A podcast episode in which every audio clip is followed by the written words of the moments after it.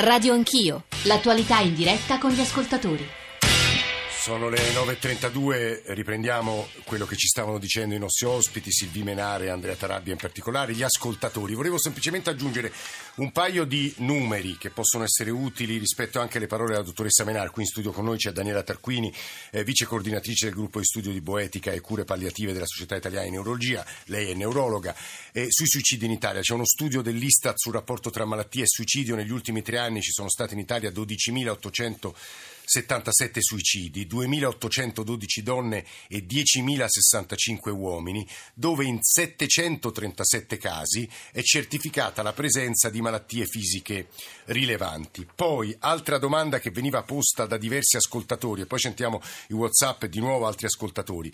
Il medico, diceva, dicevano in varie interviste, cito eh, per tutti eh, l'ex, il primario Mario Sabatelli del Policlinico Gemelli, il medico in realtà può interrompere se i malati lo chiedono, possono spegnere le macchine che tengono in vita il malato tipo la macchina che permette la ventilazione artificiale o la nutrizione e l'idratazione artificiale. E poi le chiedo sull'intubazione.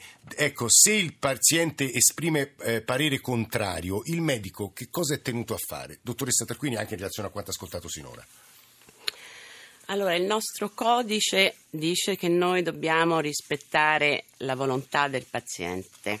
Ah. Eh, il, e quindi teoricamente se un paziente dice non voglio essere eh, intubato, e questo avviene di solito in queste malattie eh, croniche eh, con un decorso invalidante eh, e peggiorativo, per cui lo dice può cambiare idea quando gli pare, però eh, all'interno di questa relazione paziente, con, con, il suo medico, il medico è tenuto a eh, rispettare la volontà del paziente e quindi aiutare il paziente attraverso la palliazione, poi di, ci sarebbe tutto il discorso amplissimo sull'intervento dei palliativisti eh, anche precoce in determinate malattie per far sì che questo paziente non soffra nel non, ave- nel non, essere intubato. Quello che succede spesso è che se io o vado in un ospedale eh, dove non mi conoscono in crisi respiratoria, così il medico in urgenza mette, mette l'intubazione. L'intubazione però appunto può essere anche poi successivamente eh, tolta.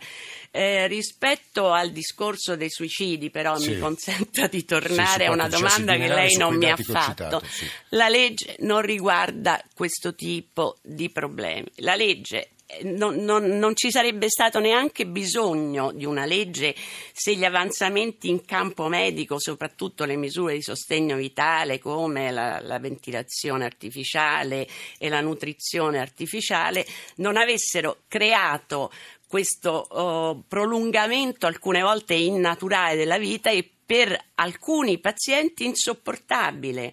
Poi che alcuni pazienti lo sopportino e lo vogliano e, eh, scusi, faccio anche una deviazione di nuovo sull'Alzheimer perché eh sì, era sì, stato sì, oh, Evocato, eh. così. Eh. ci sono alcune persone con Alzheimer che sono belle contente e fino a un certo punto, per carità di Dio, lì ho detto che il discorso è più complicato perché la mia mente cambia con l'Alzheimer. Prima dico no, io così non vivrei, ma eh, qui stiamo parlando non di eh, eutanasia in senso nazista, di eh, uccidere i pazienti con l'Alzheimer.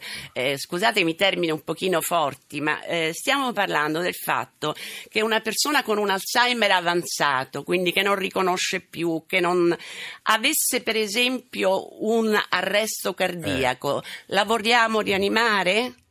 Ecco, questo sarebbe un accanimento terapeutico. Eh, eh, eh, se io dico io non voglio che mi venga fatta la dialisi se sono in uno stato di, di Alzheimer avanzato, eh, questa è una mia disposizione di trattamento quando non potrò più farlo. Stanno arrivando molti messaggi anche di medici, eh, di, di, persone che esprimono una paura. È importante che io la legga, credo, perché ci sta ascoltando Guido Fanelli, che è il direttore della struttura anestesia, rianimazione e terapia antalgica della, dello, dell'ospedale universitario di Parma e tra l'altro è diciamo, il padre della legge 38-2010 sulle cure palliative, il presidente della commissione terapia del dolore e cure palliative del Ministero della Salute. Morire di fame, di sete o asfissiato è dolorosissimo.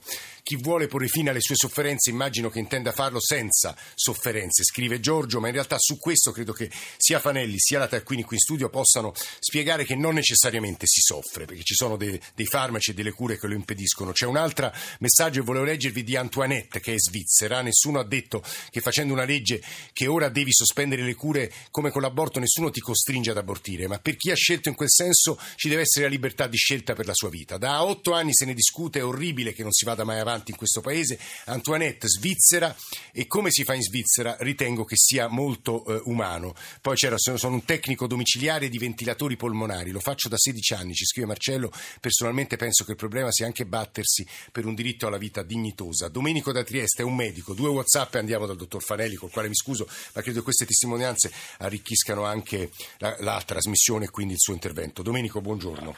No. Prego, è un dottore. dottore allora, sì, sì. Vada, vada, dottore. Domenico. Domenico, la linea sì, del... Sì, sì, sì, intervenga pure. Domenico può andare, può intervenire. Sì, ah, grazie. Sì, allora sì, volevo. No, eh, avevo sentito parlare del dottor Fanelli. No, no, no, tra pochissimo lo sentiamo. No, Vada prima. Io volevo, no, io volevo soltanto eh, sottolineare la, diciamo, la, la, differenza tra. cioè quello che ho scritto e poi sottolineare la differenza tra curare il malato e curare la malattia. Ecco, questo è, è molto, secondo me è qui che sta la, diciamo, un'importante, un'importante, differenza. Il malato lo si cura fino all'ultimo e per questo c'è anche là, visto che adesso interverrà un, un medico eh, palliativista, la sedazione profonda. Ecco, io, io, ritengo personalmente che eh, l'alimentazione e l'idratazione possano essere considerate, visto che noi mangiamo e beviamo, possono non essere considerate eh, terapie e lì ci sta un problema, un problema grosso. Eh sì. Invece, invece eh, terapia antibiotica o terapia antitumorale oppure la dialisi e la ventilazione che sostituiscono degli organi sono sicuramente delle terapie.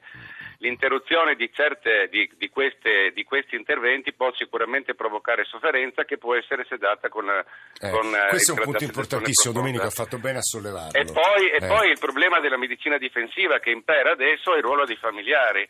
Eh. Eh, questo può mettere il, med- il, medico in difficoltà. E questo me lo diceva anche la dottoressa Tarquini, spesso i medici hanno paura. Hanno eh paura sì. quindi, esatto, eh. esatto. ho finito. Ah, grazie, grazie Domenico. Due Whatsapp e poi il dottor Fanelli. Ecco i Whatsapp.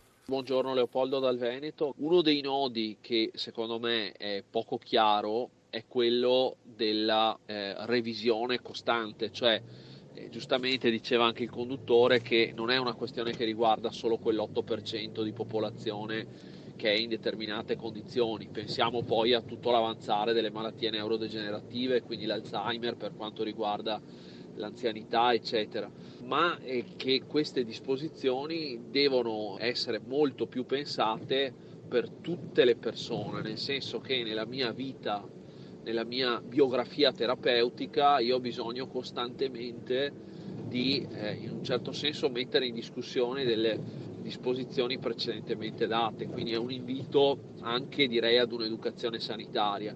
Ultimo elemento, un po' critico, non possiamo per portare a questa legge, e sicuramente c'è un vuoto legislativo io ritengo da compensare, però descrivere una situazione per cui sembra che in questo momento molti pazienti, molti anziani, molte persone che soffrono vengano lasciate morire in condizioni disperate perché ci sono professionisti, medici, operatori sanitari che ogni giorno, anche a partire da una legislazione sulle cure palliative, fanno veramente di tutto. Buongiorno, sono Antonella e chiamo dal comune di Udine. Questo comune dal 13 di marzo del 2015 ha approvato la DAT. Io ho purtroppo um, trascorso cinque anni di una lunga sofferenza con mia mamma ridotta a sedia a rotelle, letto, badanti, 10 farmaci al giorno per condurre una vita molto infelice. Qualche giorno lei, eh, quando ragionava perfettamente, diceva che non ce la faceva più. Però mia, mia mamma non ha lasciato nulla di scritto, quindi io ho dovuto purtroppo soffrire insieme con lei. Finalmente ha esaudito il suo sogno eh, in luglio di quest'anno io in gennaio sono andata a fare il testamento biologico. Ne sono uscita mol, molto sollevata e devo dire come se mi fossi eh, tolto un peso dalla, dal mio corpo. E devo dire che se non sbaglio, io lo citavo all'inizio della trasmissione 2016, la Corte Costituzionale ha cassato la legge della Regione Friuli Venezia Giulia sulle DAT perché ha detto in sostanza ci vuole una normativa nazionale. Guido Fanelli, di nuovo buongiorno, scusi per la lunga attesa, a questo punto io credo che a lei dovremmo chiedere un po' di chiarezza anche sulla legge sulle cure palliative, perché se non sbaglio lei ha detto, non so in quale sede, se l'attuassimo integralmente quasi non servirebbe altro. Assolutamente sì, il tuo buongiorno a tutti. Buongiorno a Forse va fatta un po' di chiarezza Sì. perché vedo che eh, sia le telefonate che i Whatsapp eh, c'è molta, un po' di confusione. Bisogna eh, collegare tutto al contesto clinico, francamente. Il contesto clinico significa eh, le date. Io faccio una domanda a tutti noi. Ma che cosa dobbiamo dire nelle date? Che cosa disponiamo? Le date sono disposizioni Sì. anticipate. Cioè, che- qual è? Cosa vogliamo? Suicidio assistito, l'eutanasia attiva, la sospensione delle cure, l'accanimento terapeutico, l'abbandono, l'abbandono terapeutico. Questo è il recinto in cui si, le da- si muovono le date. Allora, le date sono un testamento e uno dispone quello che vuole che accada a se stesso nelle condizioni di fine vita. Però bisogna capire quali sono le condizioni di fine vita, perché un conto sono le malattie neurologiche degenerative, un conto l'Alzheimer, un conto il cancro, un conto tutto ciò. Tanto per fare un esempio molto pratico, Sì. Ehm, il suicidio assistito è quello che succede, sentivo Antoinette prima, Sì, sì. eh? succede in Svizzera, cioè ti metto un pulsante in bocca, io non ti inietto nulla di letale, tu schiacci il pulsante. Quello che ha fatto DJ Fabio, Bravo. dottor Fanelli. Poi, così ci facciamo chiarezza. Sì. Poi c'è l'eutanasia attiva, Pier Giorgio Welby.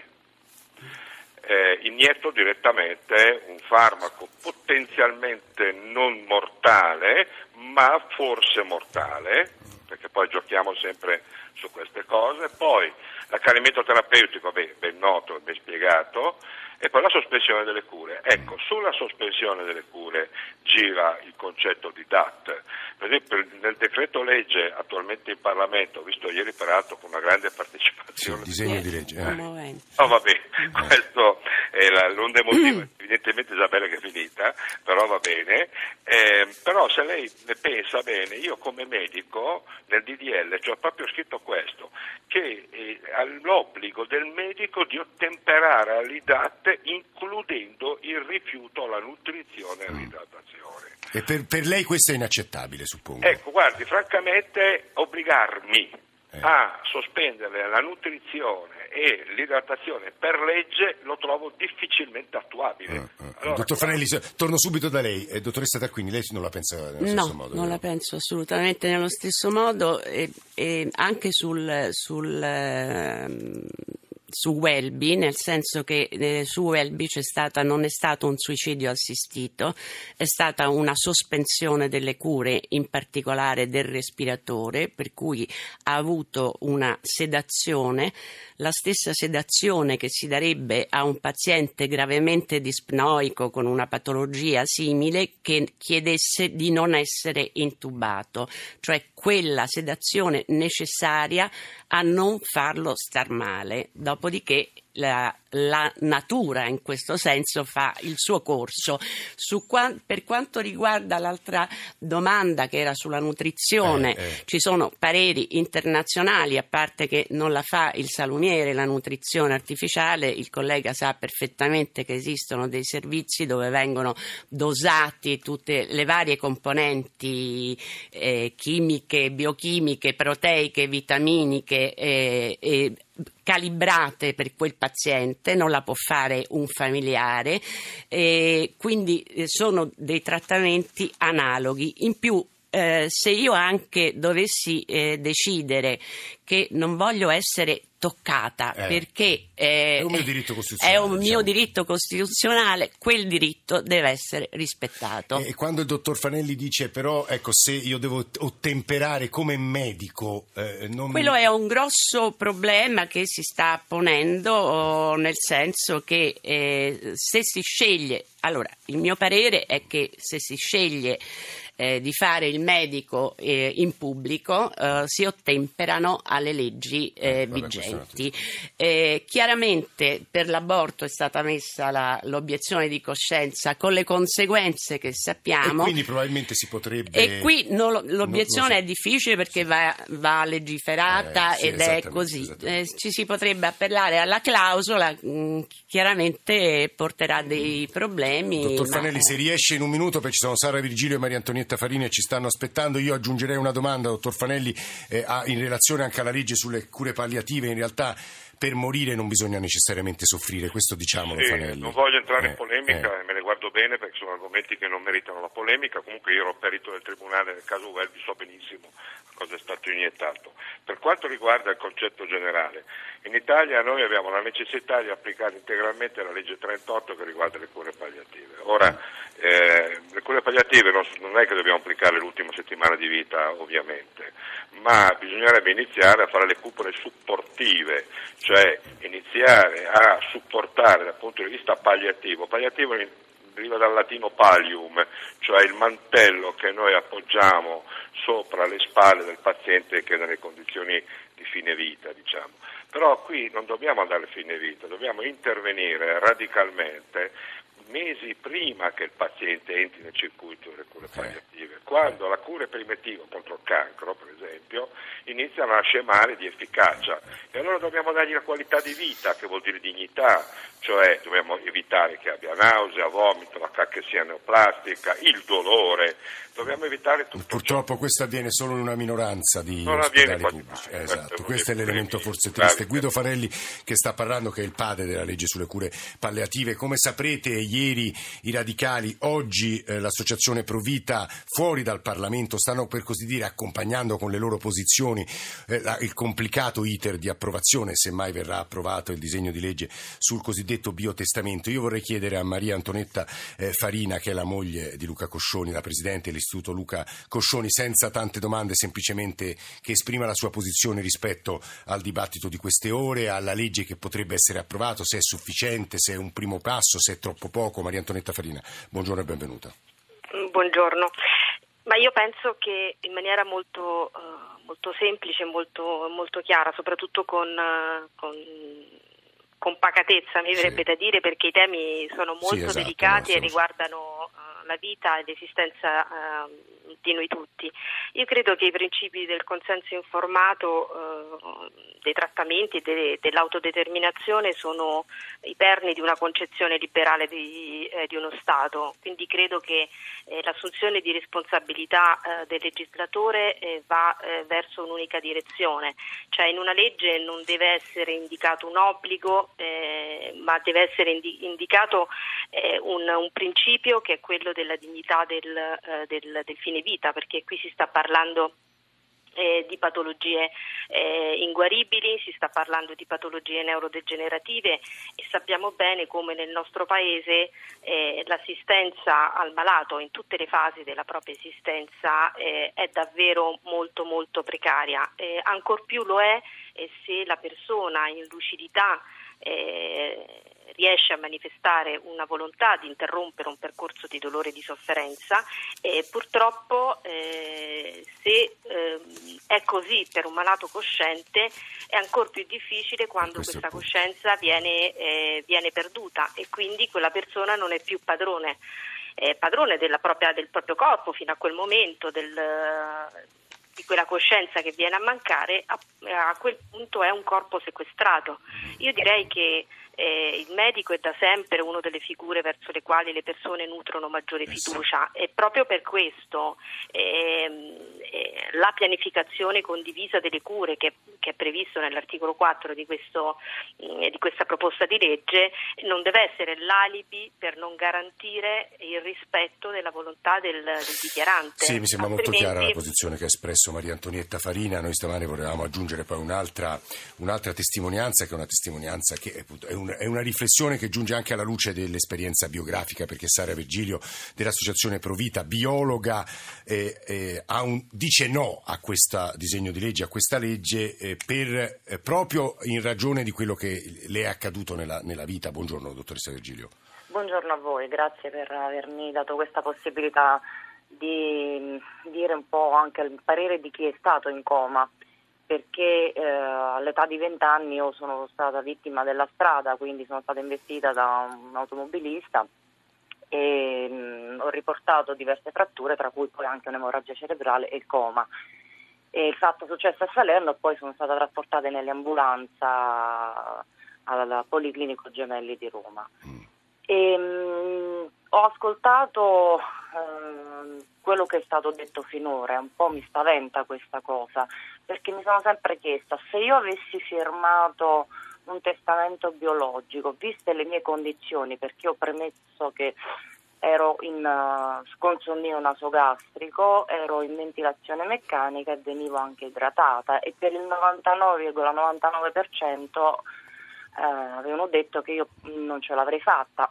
E se ce l'avessi fatta ehm, chissà le mie condizioni neurologiche. E invece per fortuna è qui a parlare, diciamo. Sì, sono qui a parlare con voi, a maggio compierò gli anni, quindi insomma, oltretutto io sono laureata in biologia con indirizzo biotecnologico biomolecolare, sono anche nutrizionista e mm. ho preso anche un'altra laurea. Però ecco, la questione è se io avessi firmato oggi di Sara, cosa ci sarebbe stato? Nulla.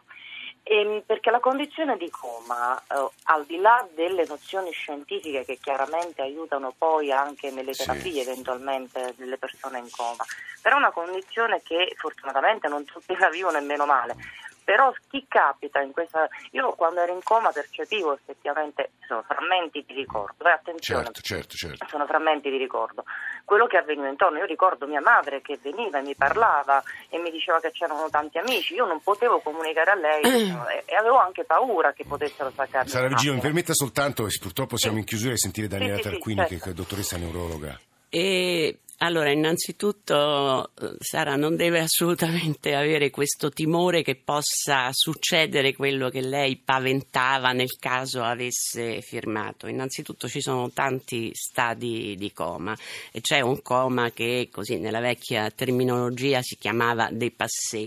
Nessuno in un centro di rianimazione sospende neppure dopo mesi eh, la terapia a una persona giovane, non si sospende neanche agli adulti, eh, a, a persone anziane. Quindi su questo appunto direi uno che non è semplicemente perché uno ha scritto se sono in coma, il medico che c'è poi valuta la situazione caso per caso, è ovvio che tiene conto delle, eh, delle, di quelle che sono state le volontà espresse dal paziente, ma se c'è un minimo dubbio che il paziente possa riprendere, non stacca, niente, ma ci mancherebbe, cioè non esiste, non esiste la cosa, anche per gli stati vegetativi, soprattutto nelle persone giovani, prima di dichiararli irreversibili si aspettano anni, da 3 a 5. Ma manca un minuto, Sara Vigilo l'ha un po' confortata questo...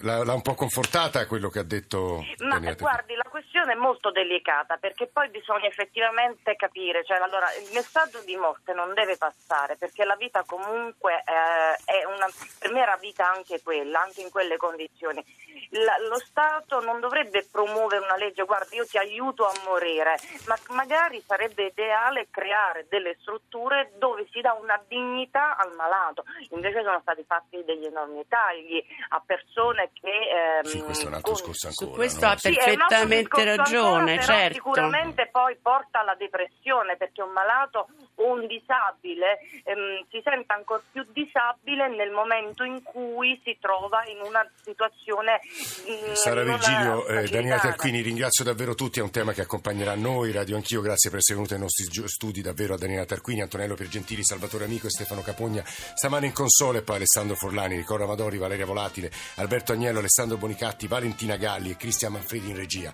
GR1 delle 10, poi John Vignola, Radio 1 Music Club, la radio ne parla Ilaria Sotis. Ci sentiamo domattina alle 8 e mezza.